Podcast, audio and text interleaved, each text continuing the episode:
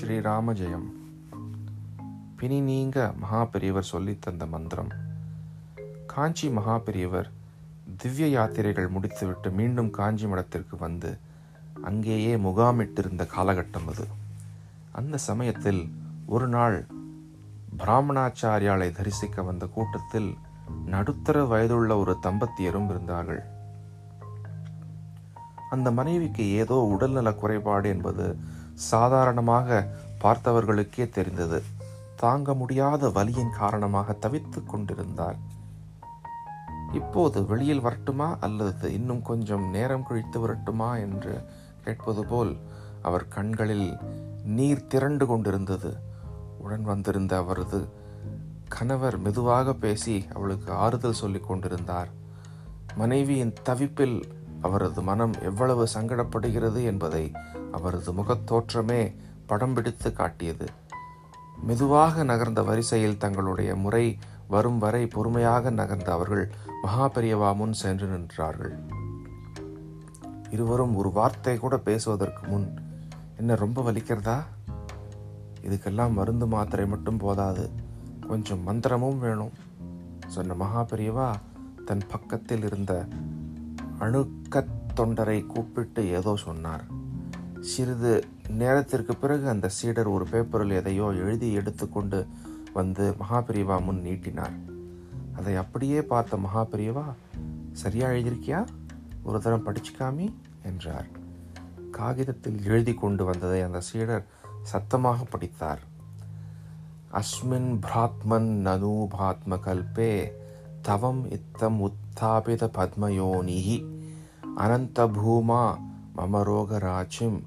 நிருந்தி வாதலய வாச்ச விஷ்ணு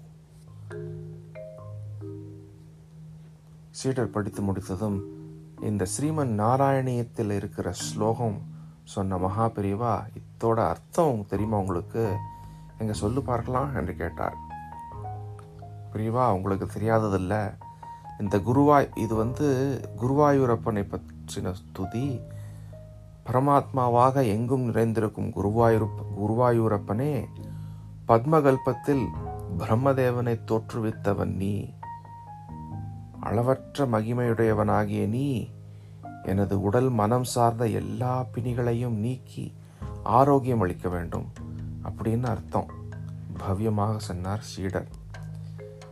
என்ன ஸ்லோகத்தை நன்னா கேட்டு என்ன ஸ்லோகத்தை நன்னா கேட்டுண்டலா இதை நூற்றி எட்டு தடவை நம்பிக்கையோடு சொல் சொல் நல்லதே நடக்கும். சொல்லி மாதுளம் பழம் ஒன்றை கொடுத்து அனுப்பினார் மகாபிரிவா. அந்த தம்பதியரும் ஆச்சாரியாலை நமஸ்காரம் செய்துவிட்டு பிரார்த்தனை வாங்கி கொண்டு சென்றார்கள். ஆச்சாரியாலோ அங்கே இருந்த வேற யாருமோ அந்த பெண்மணிக்கு என்ன உபாதைன்னு கேட்கவே இல்லை. இந்த சம்பவம் நடந்து நாலஞ்சு மாதம் இருக்கும். அந்த தம் தம்பதியர் மறுபடியும் மகாபெரியவாளை தரிசிக்க காஞ்சிபுரத்துக்கு வந்தார்கள். இந்த முறை அந்த பெண்மணியின் முகத்தில் வலியின் ரேகை கொஞ்சம் கூட இல்லை. அவள் கணவரது முகம் தெளிவாக இருந்தது. அமைதியாக வரிசையில் நடந்து மகா பெரியவர் முன் நின் சென்று நின்றார்கள். என்ன நோய் போயிடுத்துன்னு டாக்டர்கள் சொல்லிட்டாளா? இனிமே ஒன்றும் பிரச்சனை இல்லை. க்ஷேமமாக இருங்கோ. ஒன்றும் கேட்காமலே ஆசிர்வதித்தார் மகான். அவ்வளவுதான். கண்ணிலிருந்து நீர் பெருகி வழிய அப்படியே நெடுஞ்சான் கிடையாக அவரது திருப்பாதத்தில் விழுந்தார் அந்த பெண்மணியின் கணவர். தெய்வமே என் மனைவிக்கு மார்பில் புற்றுநோய் இருக்கு. அதை குணப்படுத்துவது கஷ்டம்.